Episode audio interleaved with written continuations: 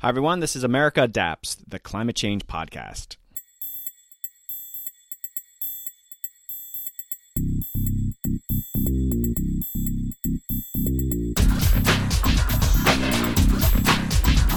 Hey adapters, welcome back to a very special episode. This is the second of a two part series I'm doing with the Nantucket Conservation Foundation and the Trustees of Reservations, two land conservation organizations based in Massachusetts, who together jointly own and manage the Coskata Coatue Wildlife Refuge on the island of Nantucket. In the first episode, we learned some surprising things about the history and wildlife of Nantucket, including an interview with world famous author Nathaniel Philbrick, a resident of the island. Definitely go back and listen to that episode. The link is in my show notes. This episode will focus on how these two organizations are helping the refuge adapt to climate change. We'll dive into the science that drives their adaptation planning, and we'll learn the challenges to integrate adaptation into a conservation organization's goals and strategies. First, let me paint a picture of this unique property. The refuge is a barrier beach system which juts out into the Atlantic Ocean, forming the northernmost point of the island and wrapping back background as the protective barrier beach for Nantucket's harbor.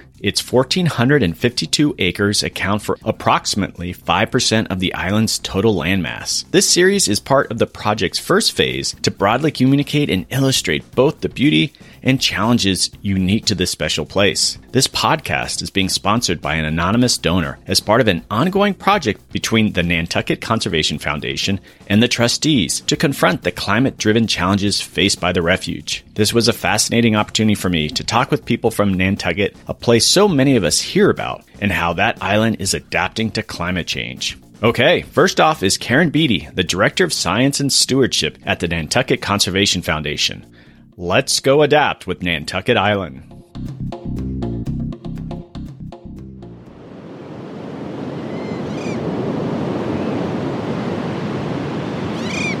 Hey, adapters. I'm here with Karen Beatty. Karen is the Director of Science and Stewardship at the Nantucket Conservation Foundation. Hi, Karen. Welcome to the podcast. Hi, Doug. Thanks so much for having me.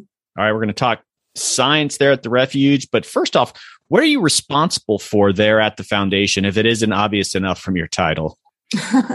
well, I'm the director of the science and here at the Nantucket Conservation Foundation. And we have a staff of five full time year round um, scientists that work for our organization. And then we also hire a couple of seasonal staff to help us with our field work. And we do a whole range of different projects, both on and off the refuge. The Conservation Foundation owns 9,000 acres of land on Nantucket. So we have a lot of different habitats that we work with, a lot of different species. And primarily what we do is we do science, but the science that we do is aimed at giving us information on how how to better manage our property. So it's very, very management focused. Our staff has a wetlands ecologist named Jen Karberg, a wildlife biologist, Danielle Odell. Kelly Omand is our botanist, and then Libby Buck is our research technician. Um, and that pretty much makes up our science department here at NCF. Yes, we are very science committed, our board, and they, they understand the importance of using science to make management decisions. And that's primarily, in a nutshell, what our science and stewardship department does. So you're there on Nantucket Island. What's a typical day for you? Um, a typical day for me really depends on what time of the year it is. In the summer, I do tend to spend a lot of time in the field. Most of our year-round staff, they have certain projects that they really focus on. They're the project leaders for those particular projects. As the director of the department, I have the really fun job of sort of dabbling in all those projects, but not having to oversee in great detail every single one of them. So I get to learn from them, which is really cool. And I will say that I learn something new pretty much every day. But during the winter time, we do, our jobs are very different. We don't have seasonal staff working with us in the winter. So we're pretty much focused on looking at the data we collected the previous field season and you know analyzing it and writing reports and preparing for the next field season and learning the lessons from the projects that we've completed and, and turning those lessons into actions that we use to manage our properties better okay i know you can't go into too much detail but can you just more broadly describe the ecology of the refuge well, the ecology of the refuge is a very unique barrier beach system. I'm sure people that you've interviewed prior to this in this podcast have talked a little bit about this, but The geology is very interesting in that there are cuspate spits that face into Nantucket Harbor that are by a very interesting dynamic between the tide going out and erosion sort of depositing sand from the tips into the bends. Our barrier beach, I would say, is pretty unique in the Northeast in that it's one of a very few barrier beaches that are not heavily developed. So if you think of areas like Fire Island on in New York on Long Island that are heavily developed and have a lot of infrastructure on them, our barrier beach is not like that at all. There are just only a couple of cottages, one of which is our ranger station. And so all of the ecosystems that you would find on a barrier beach the, the beach itself, the dune system, the interdune swale, the salt marshes, the coastal shrublands are all pretty intact ecosystems. And that's really interesting. And they support a lot of different rare and endangered species that you don't find in many other places in the Northeast. Okay, on that note, what are some of these special plant and animal species that find in the refuge? I would say the most significant group of rare species that we have would be birds. We have um, this year alone in 2001, we had 10 pairs of piping plovers nest on the refuge just on the Nantucket Conservation Foundation's properties. There were additional pairs of birds that nested on the Trustees of Reservations part of the refuge.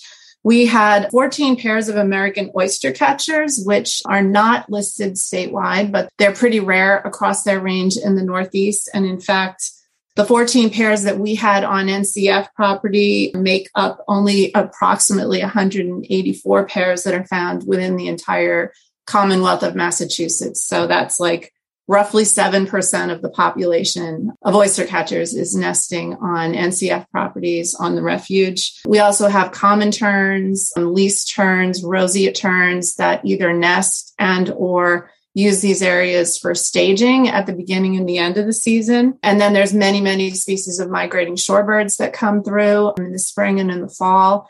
We have an active heronry on the refuge, which hosts great egrets, snowy egrets, black crowned night herons. And this year, for the first time, we had a pair of nesting glossy ibis, northern harriers, which are a rare bird of prey that nest out there. But there's also a number of rare plants. We have one of the northernmost populations of prickly pear cactus, which like a really strange place to find a cactus, but you know, it's a dry sandy spot, kind of similar to the desert. Another species of plant that's found on the beach is sea beach knotweed, which is one of our rare plants. And we have smooth green snakes on the refuge, which are kind of interesting species that you don't find anywhere else on Nantucket, just um, out there at Coskata Coatue. Okay, so what challenges is the refuge facing from sea level rise and storm surge? Well, as I mentioned earlier, you know, one of the benefits of the refuge we have is that there's not a lot of development on it. And so barrier beaches in general, under normal circumstances with no climate change, no sea level rise, they tend to move. You get erosion on one side and then you get accretion on the other side. And the, the beach is very dynamic and it kind of shifts and it goes back and forth.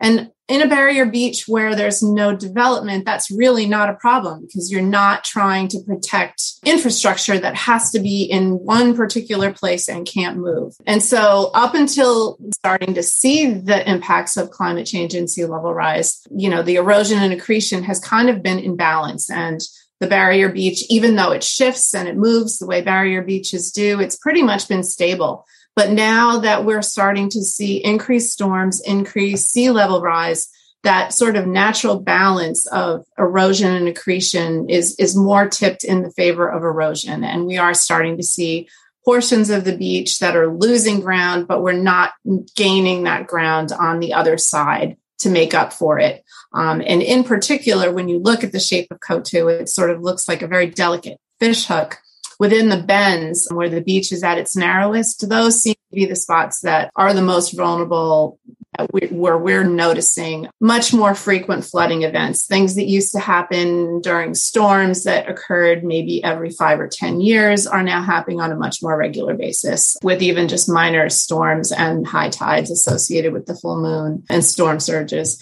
And the, the other thing we're also seeing is um, in regards to our beach nesting birds, because coastal flooding tends to be more frequent, we're seeing increasing losses of their nests to flooding and erosion and those types of events rather than it, it used to be that um, predation from predators was the most common thing that would cause nest loss. But now we're seeing more and more frequently that it's overwash and flooding from storms that's causing nest loss. And that's very concerning because obviously it affects their population numbers. A lot of conservation groups are starting to think about adaptation. Are they developing an adaptation plan? How is it for the foundation? Do you see adaptation as something new that you're doing, or are you just modifying the sort of conservation planning that you're doing already? How is adaptation coming into your work? It's definitely something that we're thinking a lot about and have been giving a lot more increased focus to over the last five years or so. As you probably know, we're working in collaboration with the trustees of reservations to do an assessment of some of the most vulnerable sites on our collective properties out there, places where we're already seeing impacts where we know that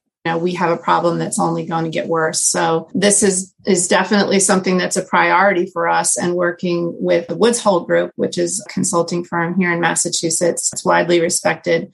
We are right now in the process of putting an assessment together of what the different options are for us to do, possibly some management and mitigation work going forward. And kind of what the preliminary results of that are showing is that probably the most likely thing that we can do to, to affect change in some of these areas are going to be nature based solutions such as sand deposition and also trying to create conditions where salt marsh can migrate inland to help stabilize some of these areas that are really vulnerable. So, this is definitely something that we're putting a lot of increased focus on. We certainly recognize that the refuge itself is not just an ecologically sensitive and special area, but it also defines Nantucket Harbor. It's it's what creates Nantucket Harbor, and it's what protects all of the properties that are along the southern shoreline of the harbor from the from Nantucket Sound, and also, of course, our our historic downtown. So, you know, this is something we take seriously, and it's something we're spending a lot of time figuring out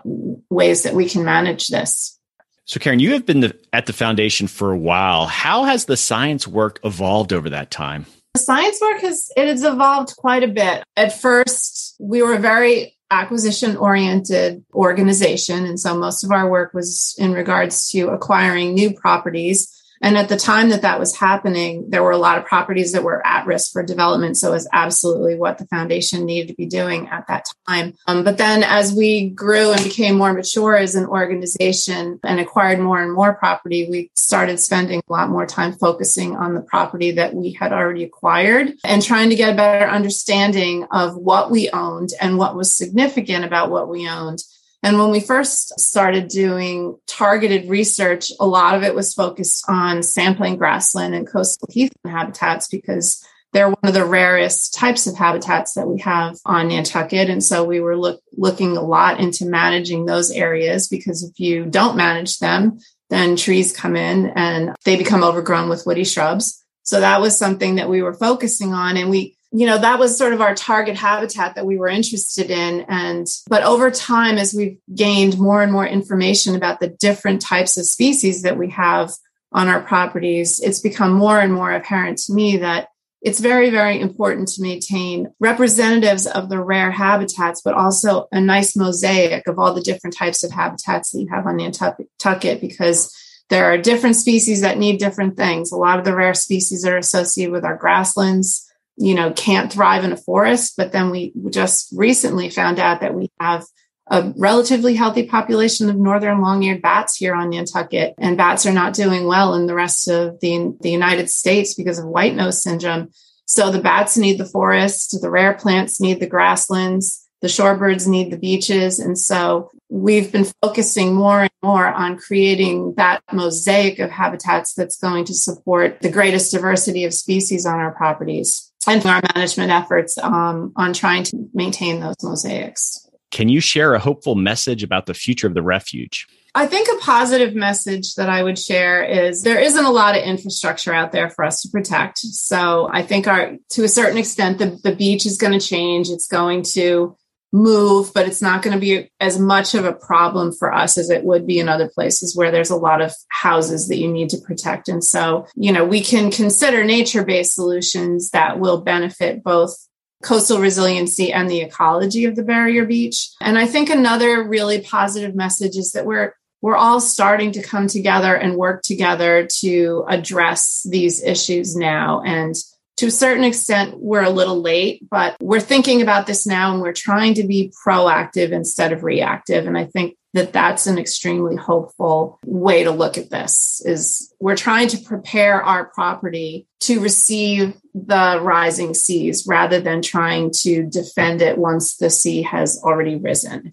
Okay karen thank you for coming on the podcast and thanks for what you're doing there. Thank you so much for having me. I really enjoyed speaking with you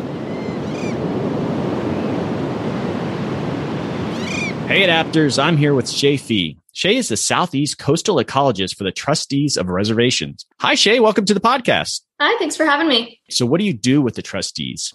So, as their coastal ecologist, I have a couple different responsibilities, but one of my major roles is to be in charge of our shorebird protection program, both on Martha's Vineyard and Nantucket. So, that takes up a lot of my time during the summer months, but I also am involved in just basically keeping an eye on the ecology of our various properties, doing things like plant surveys and songbird um, surveys. Okay, how long have you worked at the trustees? So this will be my fifth year with them. I started as a shorebird technician on Nantucket for them in 2017, but I am new to this role this year. Oh, very exciting. So, ecologically speaking, what makes the refuge so special? First of all, it's just a beautiful example of a barrier beach. And also, particularly down on Coatue, that particular peninsula has these neat geological features called cuspate spits, which only occur in, I think, two other places in the world. So, really unique in that way. The refuge itself holds Nantucket's largest salt marsh, which is pretty impressive at about 300 acres, and one of the state's largest red cedar maritime forests down on Coatue as well as a significant population of prickly pear cactus, which is one of the largest in the state. So that's kind of a, a fun fact, but maybe most importantly, provides a ton of habitat for a number of rare species, whether it be bird, insect, or, or plant. So it's pretty unique in that way. Let's talk about some shorebirds. And so I want you to identify a few of the species there. I know you can't identify them all, but and what makes for a thriving population? Sure. So a couple of the focal species that we look after, one is the piping plover. A lot of people may be aware of this bird. It's sort of the poster child for um, shorebird conservation. And then another one we look after is a least tern. And so the least tern is considered in the state of Massachusetts a species of special concern, and the piping plover is considered a threatened species. So there's varying degrees of protection there. But what goes into a thriving population, I would say just basically giving these populations an opportunity to reach certain recovery goals that have been set for them as far as productivity. So, productivity means basically how many chicks each of these breeding pairs is producing. And the federal government, as well as the state government, has set certain goals to reach for productivity. It's about 1.5 chicks per pair. So, creating conditions that allow pairs to be successful and therefore contribute to the population and have it be sustainable. That can mean any number of things. I mean, we can provide them space to nest, spaces to forage and rear their chicks, as well as safe spaces for them to stage and get ready to migrate. You talked about some of those standards for nesting and such, but what are some of the other state and federal guidelines there to protect the birds? Sure, there's a there's a whole laundry list of things we do that uh, we refer to as guidelines, but they're really best management practices in order to protect these birds and ensure that their success. As far as nest protection goes, early in the season, so in late March, early April, we fence off potential habitat. So, you know, once you're trained as a shorebird tech, you get to know what nesting habitat looks like. These birds prefer a certain type of beach with certain features. So you'll fence that off to protect it from either vehicles or pedestrians. And it allows the bird space to set up where they want to set up. And then they'll sort of they'll put down their eggs and we'll closely monitor where they're nesting and how they're doing and make sure they have enough space to do what they need to do without being disturbed by humans essentially.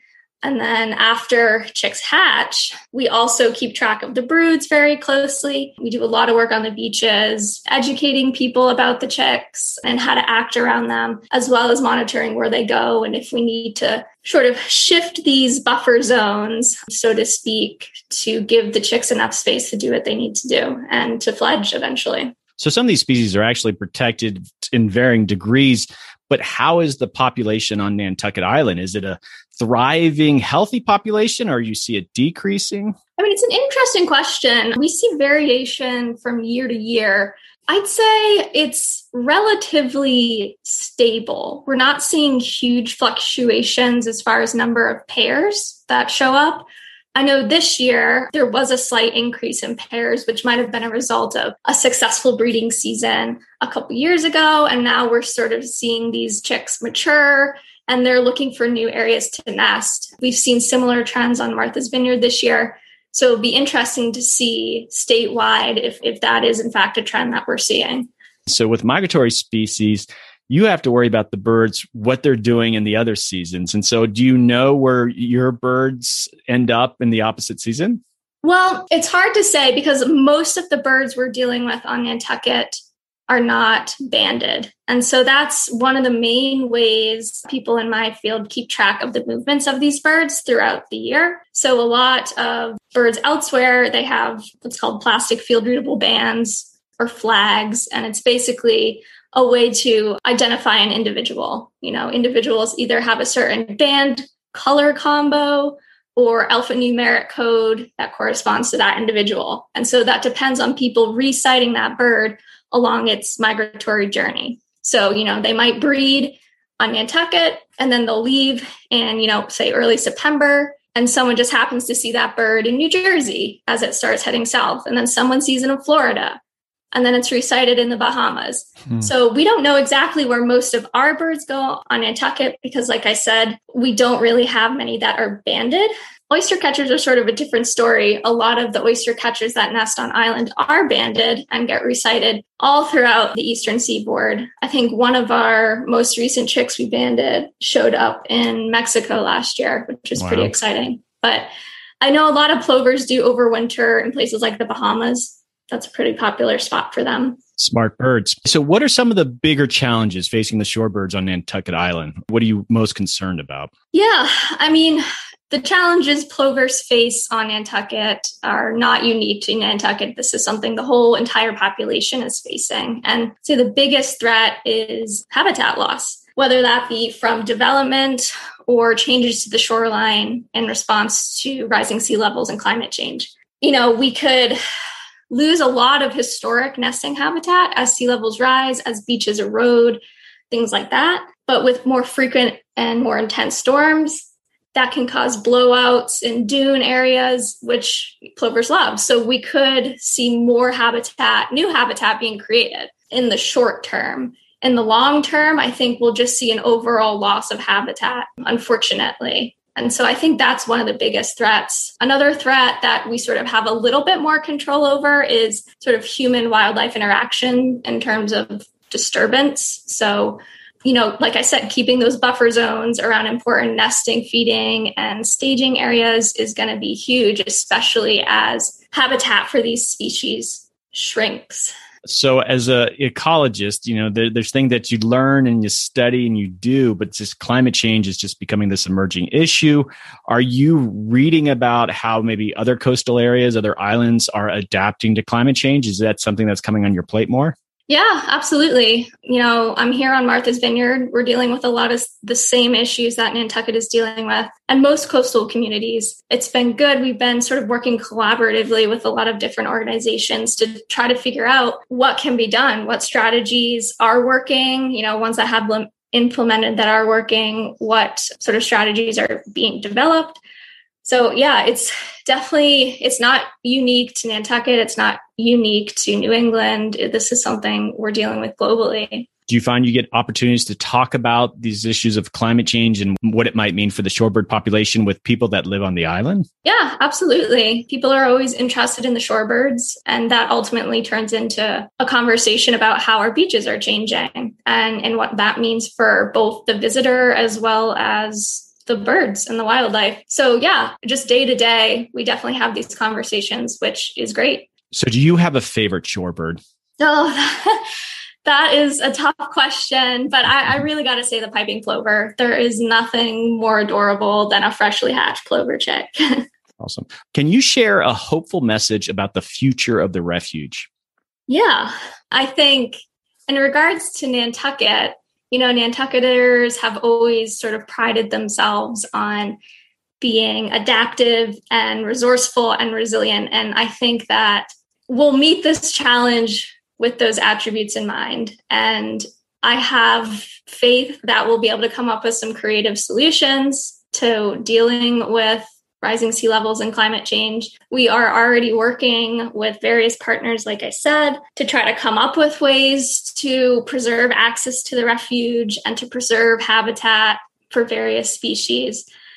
I think, you know, we will see a lot of change and that's inevitable, but I'm confident we can preserve very important parts of the refuge, preserve public access to the refuge, and ultimately preserve our way of life on Nantucket as a whole, we definitely have to be creative and we have to act fast because we are, you know, changes upon us. We are seeing changes. Wilshay, thank you so much. You're doing great work there. If I manage to get to the island, I hope to look you up and maybe we can go out and do a little bit of bird watching while we're there. Absolutely. Looking forward to it. Hey, adapters. I'm here with Cecil Barron Jensen. Cecil is the executive director of Remain Nantucket and the primary sponsor of the Envision Resilience Nantucket Challenge. Hi, Cecil. Welcome to the podcast. Hello. Thank you for having me. Great. You guys are doing some really exciting work. Looking forward to sharing it. But first, uh, how about a little bit of background here? What is Remain Nantucket? Remain Nantucket is a island Nantucket based organization that is part of a bigger family foundation. And our primary work is either charitable or venture related with a focus on bringing vitality to the downtown. And we work with in projects that are focused on environment, the economy of the downtown, and social cultural vitality. Just yourself, how long have you lived on Nantucket? I moved to Nantucket in 1996. Okay, so you have been there for a while. Fantastic. So you've obviously probably even recognized maybe some of the changes that are happening on the island and that you're working on. Absolutely. Absolutely. And sea level rise is one that everybody is talking about this the last two years. It's just really hit as a primary concern for, for the whole island, but specifically for the downtown. Well, then you teed me up just perfectly here. So let's let's talk about how you're dealing with sea level rise and let's learn about Envision Resilience Nantucket Challenge. What is it? Envision Resilience is a really fascinating way to respond to the fear that a lot of people have with sea level rise. So the the inspiration for it started back in 2019 when the Nantucket Preservation Trust hosted a conference called Keeping History Above Water. And the whole island was presented with these really phenomenal images of the town, the buildings that we know and love, superimposed with the uh, predictions of water for the downtown. And frankly, everybody sort of reacted in sort of fear and horror. And we at Remain wanted to do something that would empower people to feel sort of like they could do something about it, that it, we don't just have to sit back and wait for the water to come or as I like to say, stick our heads in the soggy sand. Instead, what we did was we ran this really great challenge for five leading universities to come up with imaginative, envisioned responses to the sea level rise around the harbor of Nantucket. So if you picture Nantucket, there's Brant Point at one end and Washington Street and the creeks at the other. And that harbor area, we're predicting up to nine feet of water by the year 2100. Wow. So it's pretty significant. So we divided it up into three study areas and we invited these five universities to participate. And they came up with the most extraordinary designs. It was a, we ran it as a design studio. So it was a semester long class so we partnered with the faculties and the departments to have the students be working independently with their professor, but also engage with us by having Wednesday night lecture series and meeting with local advisors, using our local maps and information so that they were really, even though it was the pandemic and we had to run it all virtually, they were able to be as up to date on what Nantucket is facing in terms of sea level rise through this semester. So that is the, at the heart of Envision Resilience. But we actually had three primary goals for the program. The first is to, we wanted to see if we could run this really amazing design studio, which of course I've just described, and it was amazing. And the kids, the students were just phenomenal. Then the second was to run a community wide engagement program. So we, everything that we did with the students was available through our website. So even when we were running these amazing Wednesday night lectures for the students, the, the community could participate. And then the then we did a public presentation of of the work that the students did. And we're running an exhibition this summer in the downtown with in um in one of the buildings owned by the Nantucket Historical Association. And that is where visitors can come in and actually see visualizations prepared by the students on the walls of the, the building. So it's that's a really awesome piece of it. But we're doing lectures and other community outreach projects as well. And then the final third piece of Envision Resilience is an opportunity to survey our community because we want to see where we are at the beginning of Envision Resilience and then a year later at the end. And what we're hoping to capture is a deeper sense of empowerment by our community. So instead of saying, oh my God, so much water is coming. That they're now, I'm hoping by the end of it, they'll say, yes, the water's coming, but it doesn't have to scare me. And I think I can do something about it. And so that's kind of the goal. I guess if we, if we had a reason to do it, I think it's really to allow people to imagine that they can work with adaptation, adaptation in their homes and properties the keeping history above water that was sort of the catalyst for all this but there wasn't some previous template for envision resilience. They didn't do it somewhere else. You guys kind of just created yeah. this from scratch? Yeah we did. We dreamt it up and i have to say that it was one of my bright ideas and i had previously worked with a, an arts organization on nantucket and i was always really impressed by what creative people could do with a challenge you know so whether so back if i was working with artists i'd say okay we, this is the challenge. We want everybody to paint your vision of this stretch of the waterfront and they come back with all these unique takes on it. So i originally thought well wouldn't it be interesting to see if artists could do this? And we would give them enough science background for them to reimagine the what the harbor could look like but I presented that idea to a couple of friends, including the two advisors for Envision Resilience, Bob, Bob Miklos and Marty Hilton. And they both were like, yeah, that's a really awesome idea, but I think we should get design and architecture and landscape students involved because they'll be used to being given a challenge like this and to be and they will be able to create something that not only reflects you know the skills that students in this in these areas will have but will, they'll also be able to take in the science make it really significant and it's not just going to be a, a sort of superficial first pass at understanding it and then turning your imagination loose. It'll be an in-depth study I really like some of the words that you're using. I mean, first off, envision, but then you just mentioned earlier, imagine you're using some rhetoric that you don't typically hear in the adaptation space. Most of the time, I, I don't think it's doom and gloom like it is maybe on the carbon mitigation side, but it's still more mundane. It's like risk management, risk mitigation. And so you have these very interesting words that I'm sure you're very strategic in wanting to use in the first place. You're, no, you're absolutely right.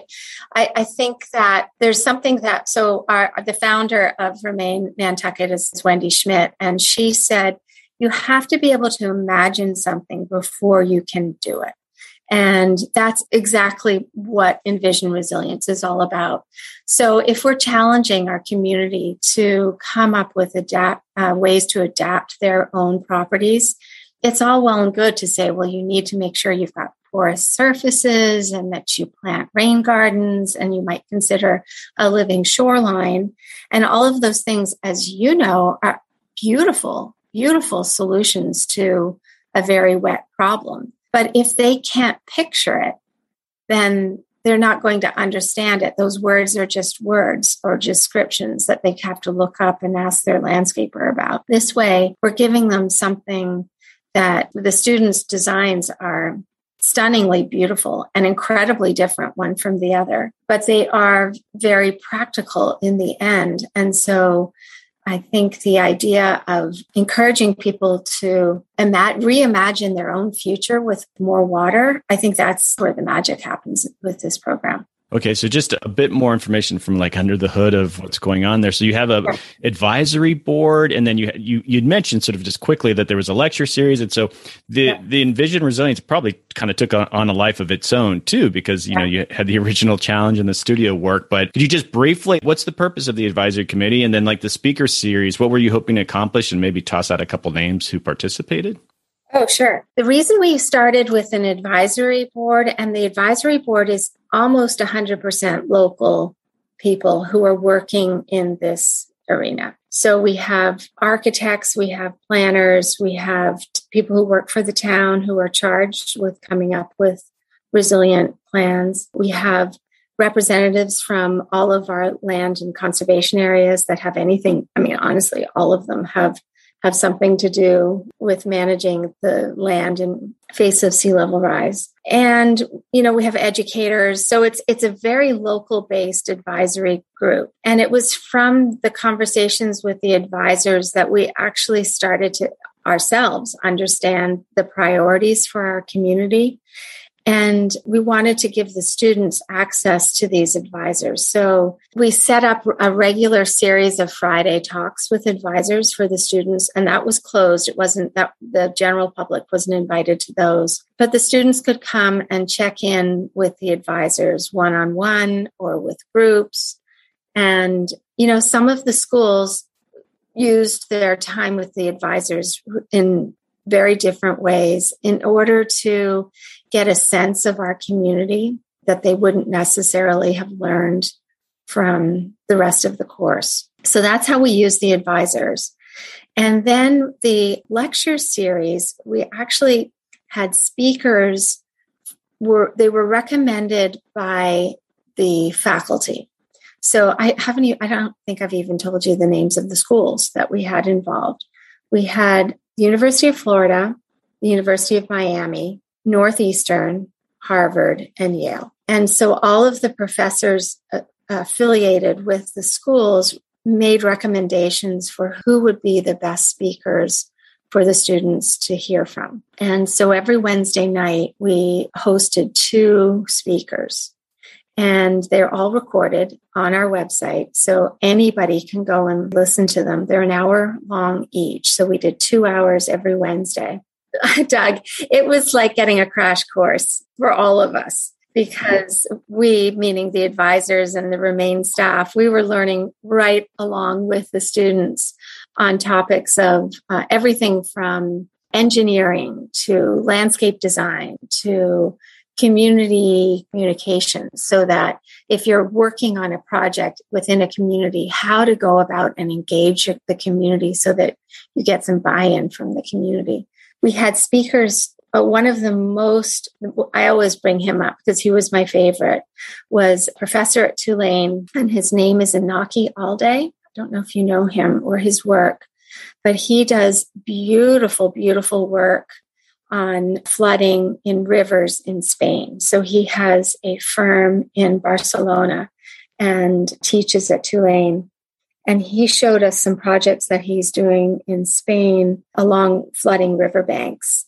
And I mean, they were just things of absolute beauty. Another speaker was a, a wonderful uh, professor from Berkeley named Kristina Hill. And she's actually, her background, I think, is in geology. So she's very interested in what, not just the water that's coming, but what's happening in the ground. She was one of the few uh, speakers who actually did a considerable amount of research on Nantucket. And she gave the students her thoughts on what was happening in the harbor, including you know, in the in the water around the harbor, the the uh, Coatue, which stretches into the harbor, and then all facing along the harbor, the the town and the creeks. But it was such a mix. We also had some speakers who shared other work that they had done in like Washington, D.C. and New York City and Boston, the speakers who were involved in coming up with parts of the, the, the work that Mayor Marty Walsh started in Boston on uh, sea level rise. So, oh, and then we also had speakers from the Woods Hole group. So, honestly, any part of this that you would say, I don't understand, one of these speakers was able to answer. And so the students were given this enormous gift of hearing from all of them. And then the other amazing gift that we gave was again, we used our advisors and our faculty to come up with a really top notch uh, jury. So in April, at the end of their program, when they were nearing the final design to be passed into the professor for as a final project, we invited a jury to look at each present each group was allowed a presentation with this really impressive jury it's, it's been an exciting project to orchestrate yeah I looked at the speaker series and I actually interviewed about five of them Kristina, Jesse Keenan, A.R. Siders, Lisa Craig. So, yeah, the, you were able to get a nice lineup of adaptation pros. So, yeah. And if you scroll through, you'll, you'll see the names of the jurors as well in on our website. And it included I mean, we got Kate Orff, we got Inaki Alday, and Tate. Anyway, this is an amazing group of people on the jury as well. So it was uh, pretty special for for the students and for us. Cecil, this has been amazing what you guys are doing there. I hope people can they can go to your website. I think your website is actually fabulous. It's easy to follow what's going on, even though this is kind of a very unique project that you're working on. I encourage other communities if they want to sort of a, to do something similar themselves. I think you you have it laid out there. And if you have any other additional recommendations, please share. But I, I want to end this. Can you share a hopeful message about the future of Nantucket? And we're, we're talking about the refuge too, but just your work in all these areas. Can you share a hopeful message? Oh, yes, I'd be happy to. I think right now on Nantucket is sort of this amazing sweet time for coastal resilience planning. The town is doing incredible work being leaders, truly leaders in this area. So they're with in partnership with Lisa Craig, they're coming up with very practical, policy driven, a toolkit for for how we're going to go through this as a community. Then the Coastal Resilience Advisory Committee is led by this man named Vince Murphy, and his team is doing amazing work at coming up with concrete plans for specific projects across the island. But what I think is really exciting is that the whole community is now talking about it and starting to think about, well, gosh, maybe I shouldn't be planting a green lawn. Maybe I need to think about something that is a little bit more absorbent and takes less water and chemicals to sustain. Maybe I need to be thinking long term about how I manage my personal land. And Doug, as you know, that is an imperative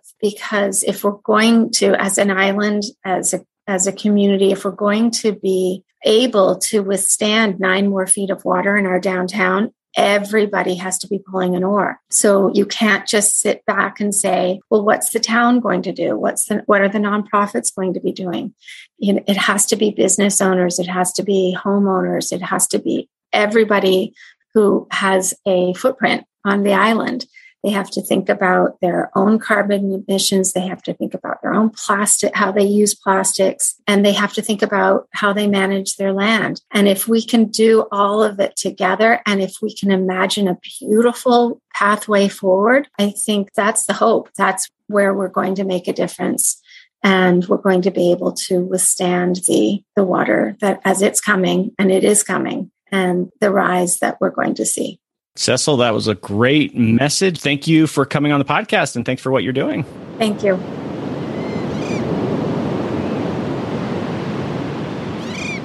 Hey, adapters. I'm here with Dr. Jennifer Karberg. Jen is the research and program supervisor at the Nantucket Conservation Foundation. Hi, Jen. Welcome to the podcast.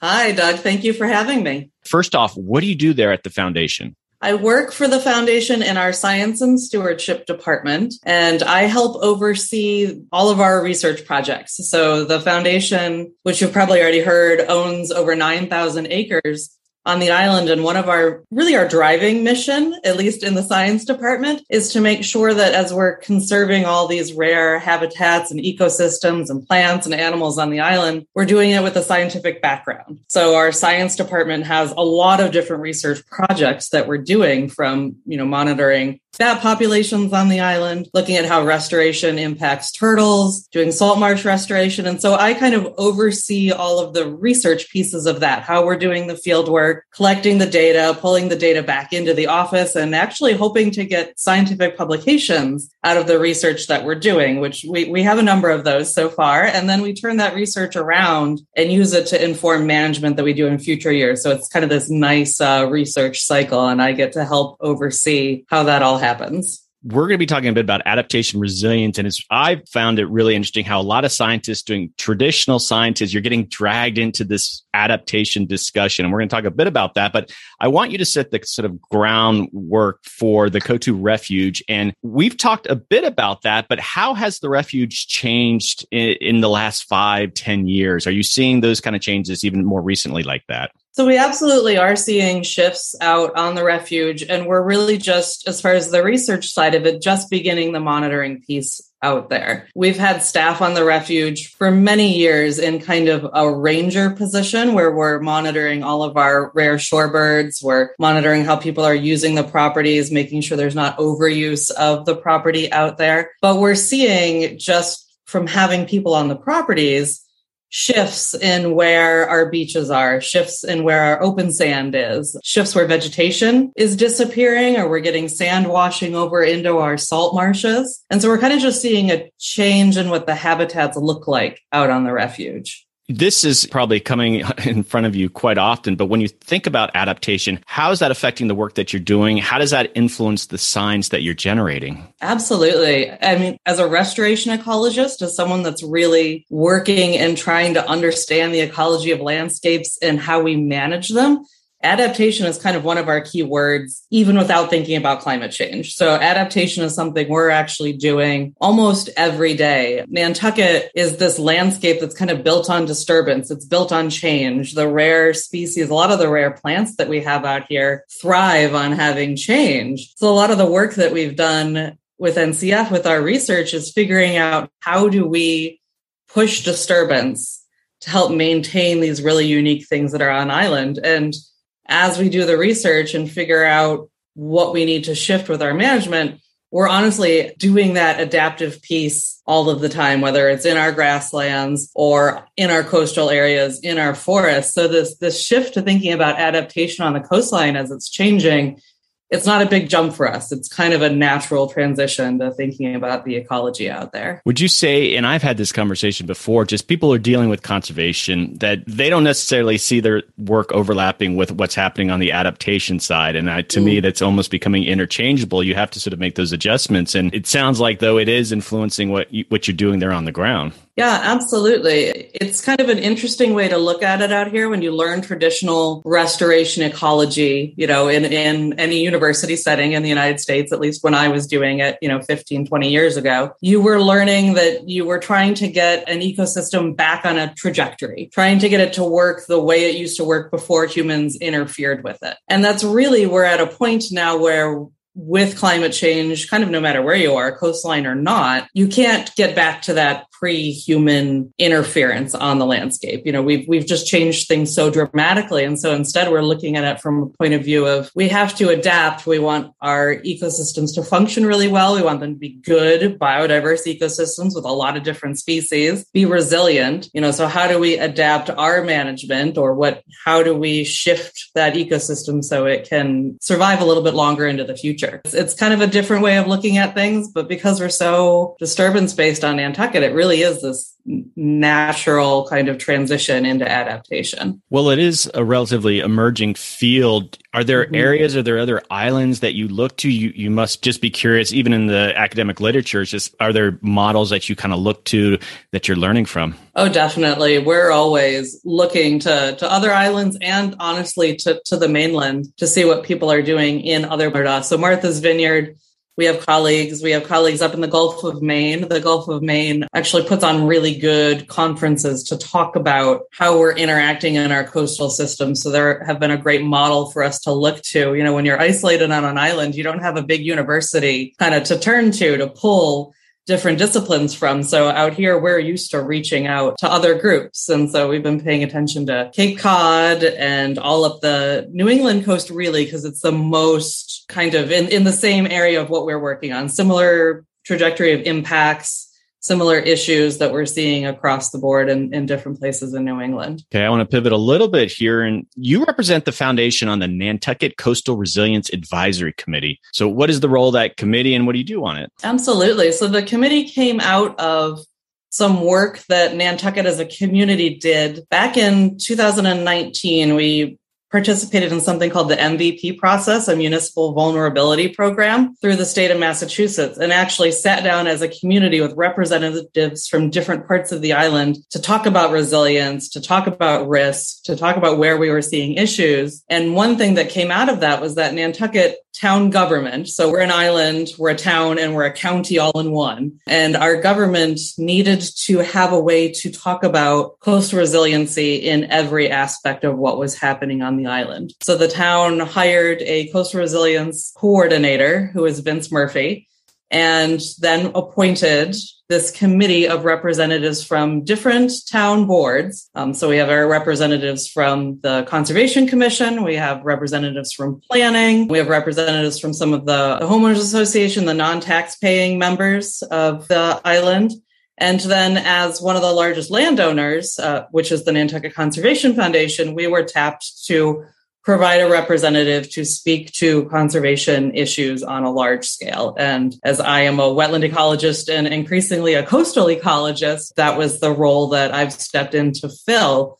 And the committee itself, we're, we're, overseeing coastal resilience for the entire island, helping to bring education to the island to, to everyone and represent those issues at a government level. But we're also overseeing the development of a coastal resilience plan that is island wide. So actually bringing in outside consultants to assess the entire island, look at risk and vulnerability from every aspect, from infrastructure to housing to density to where our natural resources resources are to how we access the island. And then from that plan, from that assessment of risks, we're going to be presented with a number of alternatives kind of over the, the course of projected climate change sea level rise, basically up to 2100, which is as far as the models go in a year term. And we're then we're going to help the town figure out how do we implement these? What are the most important places to adapt our island? How are we going to pay for it? And how are we going to get these alternatives installed? And that's we're kind of in the middle of the process right now, middle to the end of actually getting a, a coastal resilience plan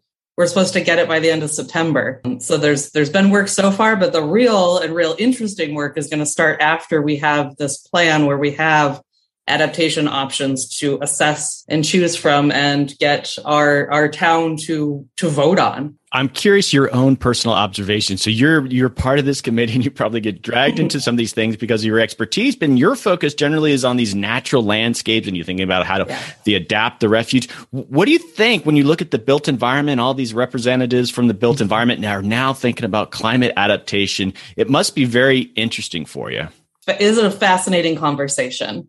You know, I, I try and bring the perspective of using natural adaptations on our coastlines that are resilient landscapes that can help buffer some of these climate change impacts. And, you know, of course, out here, the, the biggest climate change impacts are sea level rise flooding and then erosion. And looking at ways we can keep our natural areas like our salt marshes and our dune systems, which can be really resilient to climate change, keep them in place, enhance them, even perhaps grow them out in places. And I think we've done a pretty good job of getting that into the conversation. We hear nature based solutions quite a bit on island. You know, the open space on island is what makes it pretty special and unique to other places. So there's definitely investment in the community and maintaining those natural, beautiful areas. But we're having really interesting conversations about places like our downtown, which is on a harbor and is extremely susceptible already to sea level rise. And how do we adapt that? And we're not necessarily going to be able to put a salt marsh in front of all of it and it will protect the town from sea level rise into the future. We're going to have to think about combining some, we call them more gray infrastructure, more harder infrastructure to protect areas and hopefully combine it with some green natural resources at the same time.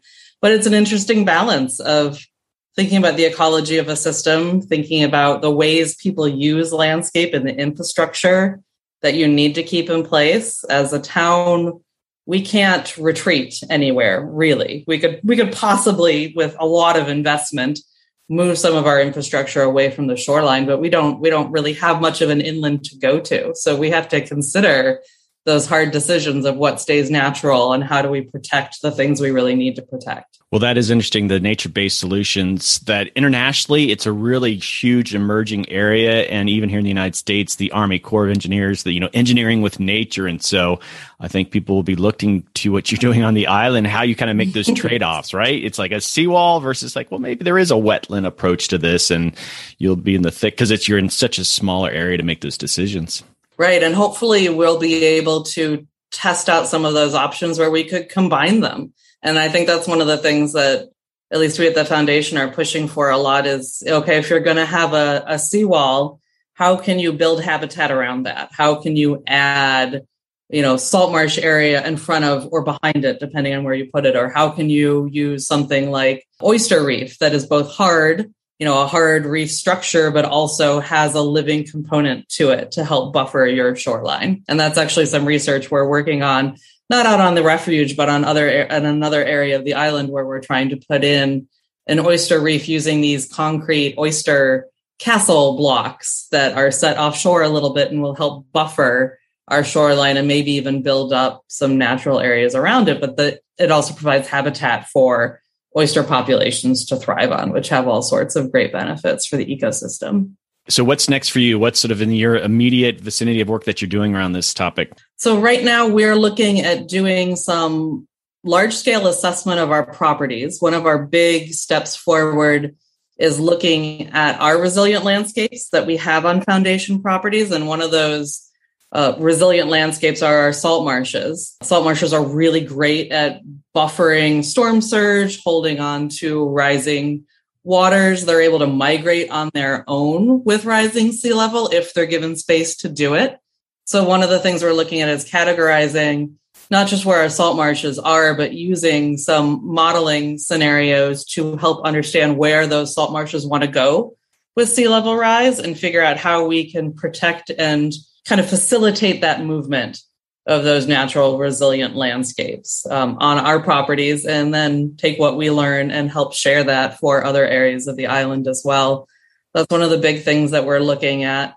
And then the other is is out on particularly on the refuge one of the first places that we're starting to think about building dune systems. So that's one of our other resilient landscapes we can think about that are natural to the island is you know dunes are built up of sand sand can be eroded with you know storm surges and sea level rise but the more stable dune systems that you have the more an area can be protected from sea level rise. So kind of assessing our properties and coatue is one of the refuges is one of them where we're seeing erosion starting to happen and trying to figure out if there are steps we can take to kind of adapt those areas using nature based solutions to help them last longer in the face of sea level rise and projected erosion. Can you share a hopeful message about the future of the Coatue Refuge?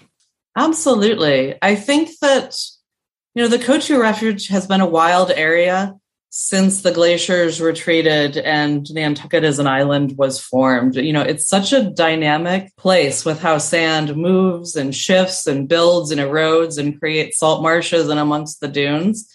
And those have lasted through massive storm events, larger storm surges, driving across our, our sand dunes and, and eroding them away. The Coatue has been there for a long time, and I, I have a lot of hope that even without possible intervention, that how dynamic that system is, it will be able to maintain and shift as our climate shifts around it. Okay, Jan, that was great. You guys are doing some exciting work there on Nantucket. I appreciate you come on the podcast. Absolutely. Thanks so much for having me.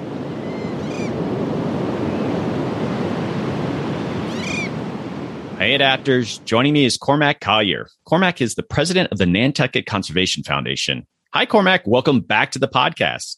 Hi, Doug. Thanks for having me back. So, I've been talking a lot about adaptation with some of your staff.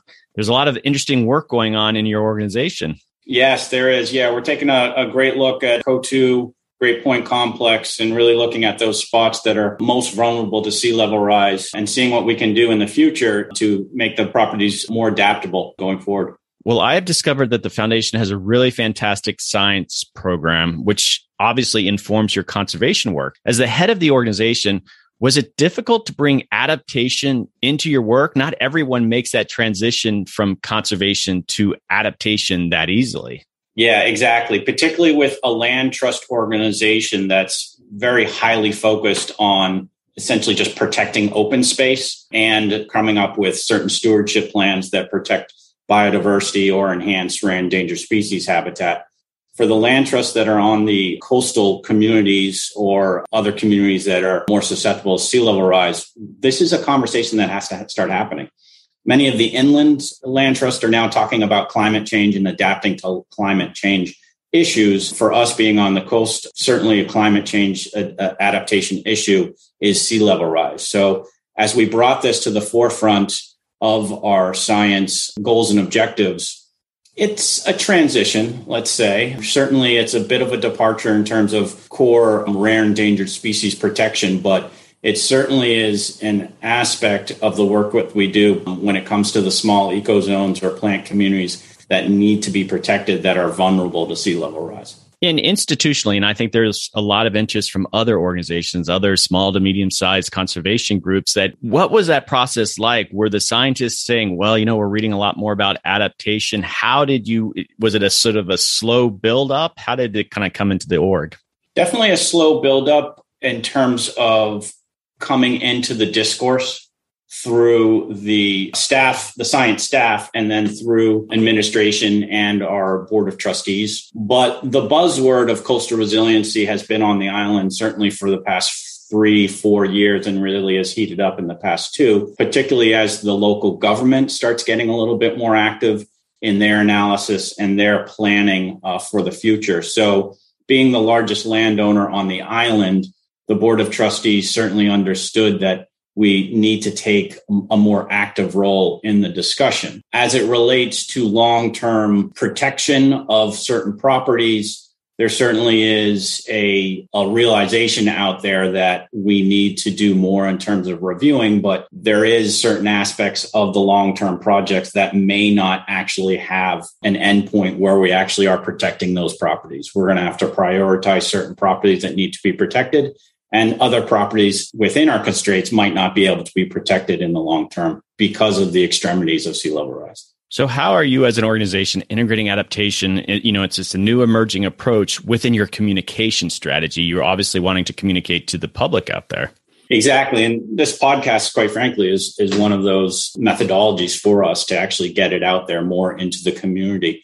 We're more participatory in meetings, whether at the government level. We are working on a a local committee that looks at coastal resiliency and it's an advisory committee to the actual government. We are doing more as it relates to our press and working with the local news outlets. And certainly we need to do some work in terms of reaching out to the membership and the community with different media, whether it's radio, video, or this podcast, as I mentioned before. What advice would you give other organizations as they are trying to go through this process of bringing in adaptation as a conservation strategy and everything that they do?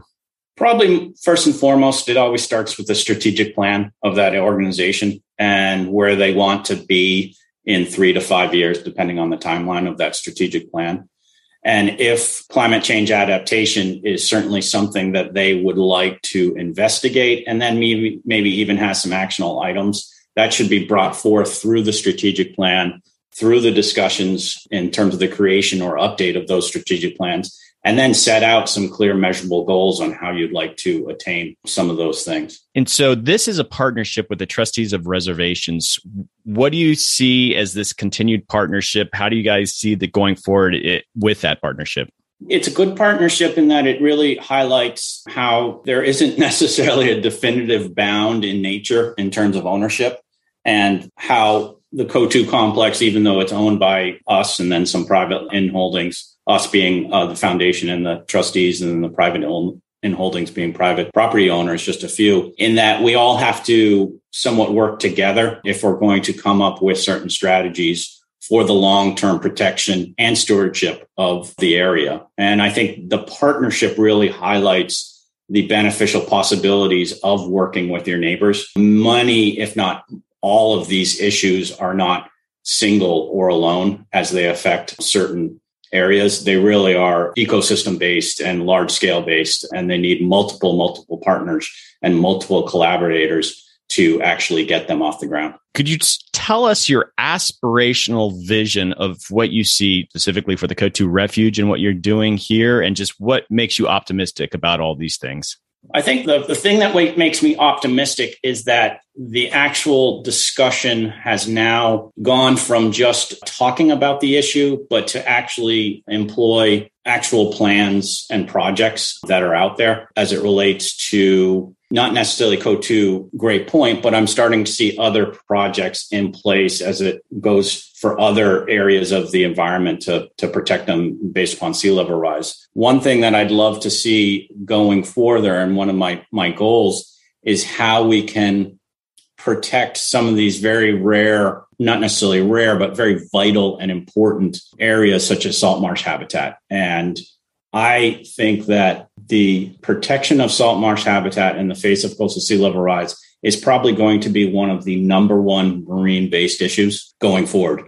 And if we don't protect our salt marshes or give them areas to migrate to, we're going to have an amazing chain reaction of negative consequences going forward in terms of marine life, water quality, even buffering of inland areas. And I do have hopes that if we as land trust owners, the government, educational institutions put their heads together, that may be one aspect that we can make some inroads to. In terms of some of the lower lying areas, the uh, dune ecosystems and barrier beach ecosystems, I have hopes that over time we can protect certain areas. I do see some of the projection maps and it and it, it's a little bit distressing to see what can happen over time for some of those areas. But I think that there are opportunities to protect the most vulnerable areas and most important areas over time. However, like I said, certain areas, no matter what, are going to be are going to succumb to sea level rise. But I think at least now we are starting the analysis, the review, and we can put into place certain projects going forward that will have a long term benefit. Cormac, it's been a pleasure talking with you. It's this is the second in the, our two part series of the you know this partnership with the trustees. You got you have some amazing staff. It's been a real treat interviewing them, learning their stories, and thanks again for everything that you're doing. Great, thanks, Doug. Thanks for your time, and really appreciate being here. Hey, adapters. I'm here with Tom O'Shea. Tom is the managing director of resources and planning at the Trustees of Reservations. Hi, Tom. Welcome back to the podcast. Hi, Doug. Great to be here again. Well, Tom, we are closing out this fantastic episode talking to some of the staff at the trustees and the Nantucket Conservation Foundation on the adaptation work that's going on out there. But I wanted to just close this episode talking to you and Cormac. And but just briefly, for those maybe people didn't listen to the first episode, can you remind people what you do again at the trustees? Sure. Yeah, I oversee the programs that are really dedicated to our mission areas of resource care from our cultural resources, our natural resources, and our agricultural programs. So that also includes our coast and coastal strategy, which I used to be the former director of coast and natural resources for the trustees. With the work that you're doing with the trustees, what have been some of the biggest challenges of integrating adaptation into work that you do and I, in the other staff members at the trustees? What are the big challenges? Sure. The big challenges with everybody really not only our staff but community our partners but is really a fluency around what what does adaptation mean what are the choices that we need to make? What are the strategies? What are we adapting to? And one of the harder things probably is at what point do we need to act and actually adapt, right? And so oftentimes what I start off with just to frame that conversation in talking about adapt- adaptation or adapting is I'll say, look, there's the sort of protection approach, which is resist against change. Adaptation is accommodating and responding and modifying what we do and how, how we manage our properties or how we care for our resources in, an, in a way that is accommodating to change.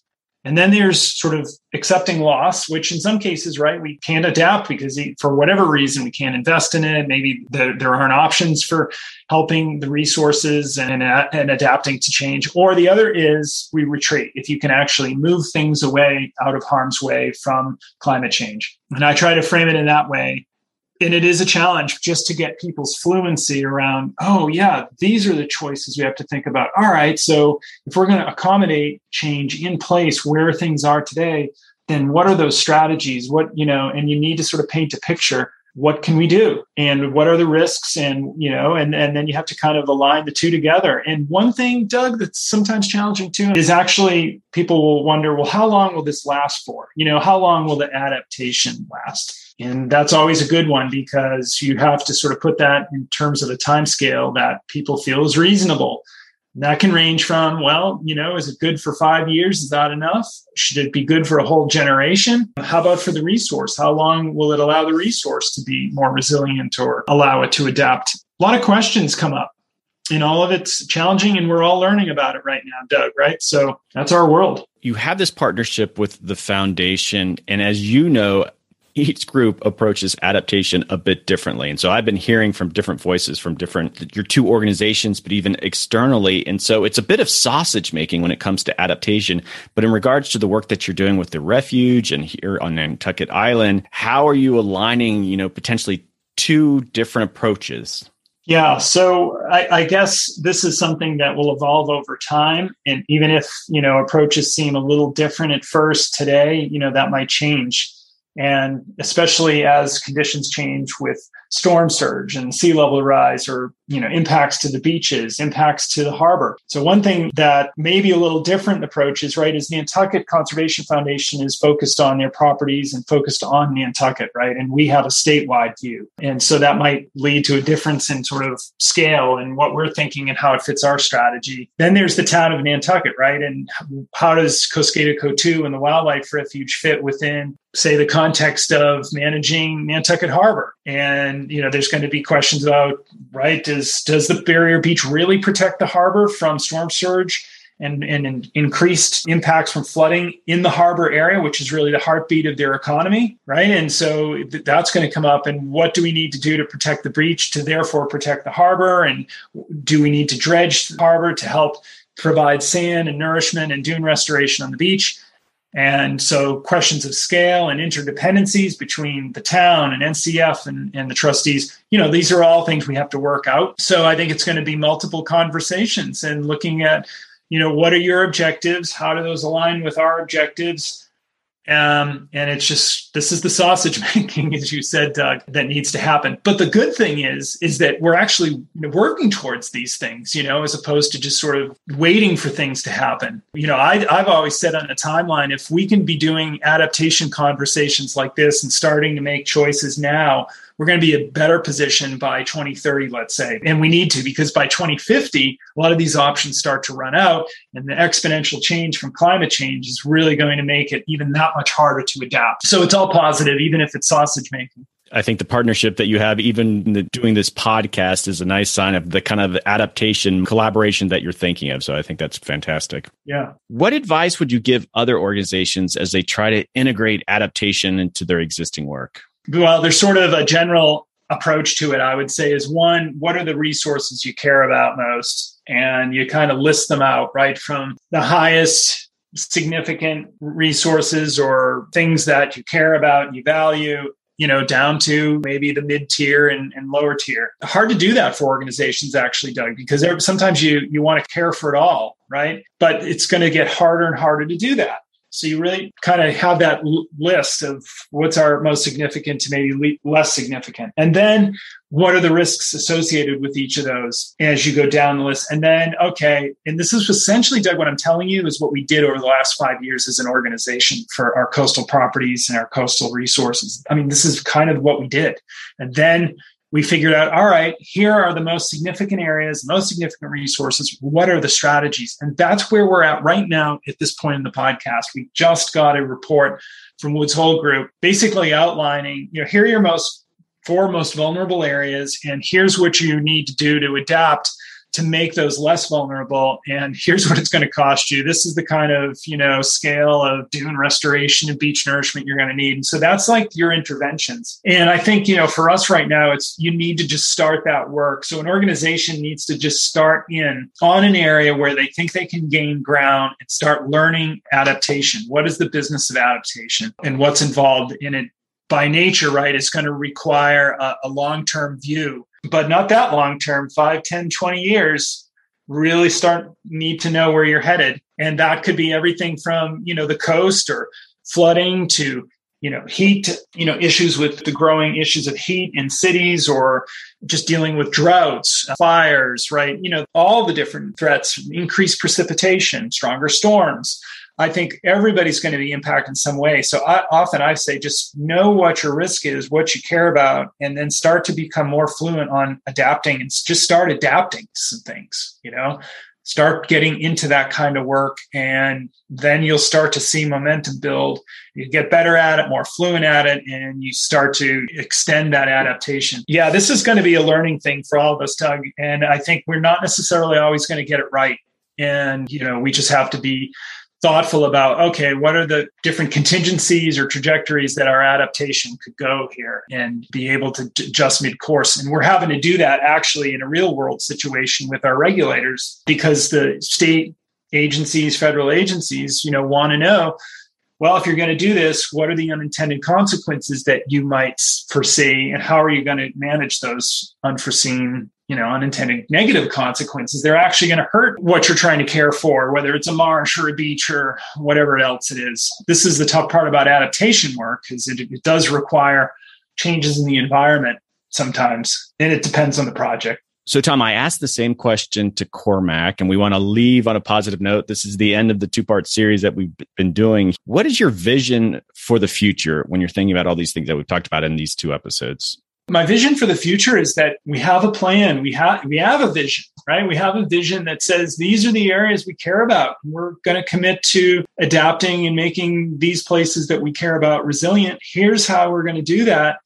and here's why and the why has to be pretty clear that we're doing this because we're trying to keep these places resilient and preserved into the future for the next generation or the next two generations or whatever that might be. We're providing options for the future. But the why is really important to keep ourselves motivated. You know, I think about my son Brendan, and you know, I often talk to him because now he has an awareness of climate change and and he'll ask me, yeah, what's it going to be like when I'm such and such an age, you know? And and that to me is where he's basically asking me, what's your vision dad? Right? What's what's it going to be like? And this is what we need to start to articulate and illustrate and say this is what it's going to look like and this is what i want you to see when you're in my role or your generation's in charge now. Yeah for me i think that Coskata Coatue is one of those areas that's right on the front lines of climate change on the coast it's one of the most globally significant barrier beaches in the world just because of its geological formations, its uh, species that are there. It's just an incredible place. I think it's worthy of our investment. And I'm really uh, encouraged that things are moving in the right direction on this project and in our attempts to really adapt uh, Coatue Wildlife Refuge for the future, Doug. Okay, Tom, it's been a pleasure working with you. This is the fifth episode that we've worked on, and I just it's it's really been a great partnership with the trustees of reservations with America Adapts. So, thanks for all that you're doing, and thanks for collaborating with the podcast. Absolutely, thank you, Doug. Great working with you as well, and we, we look forward to the next time.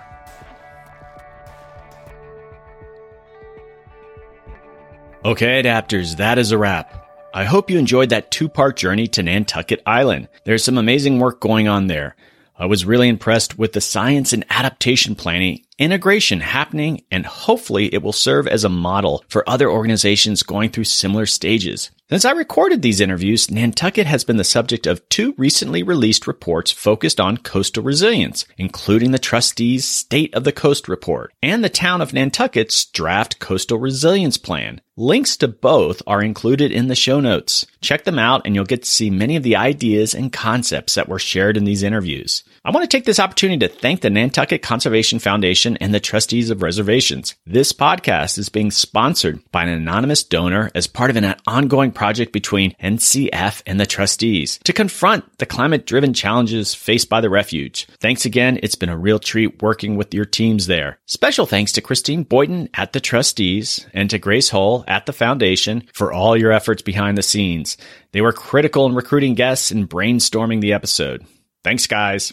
Before we go, as I say in every episode, I love hearing from you. I mean it. Just say hi. If you have an idea for a guest, let me know. Or if you have your own idea and funding for a sponsorship, let me know. Let's partner and tell your story. I'm at americaadapts at gmail.com. Send me an email. And the website is americaadapts.org. Okay, adapters, keep up the great work. I'll see you next time.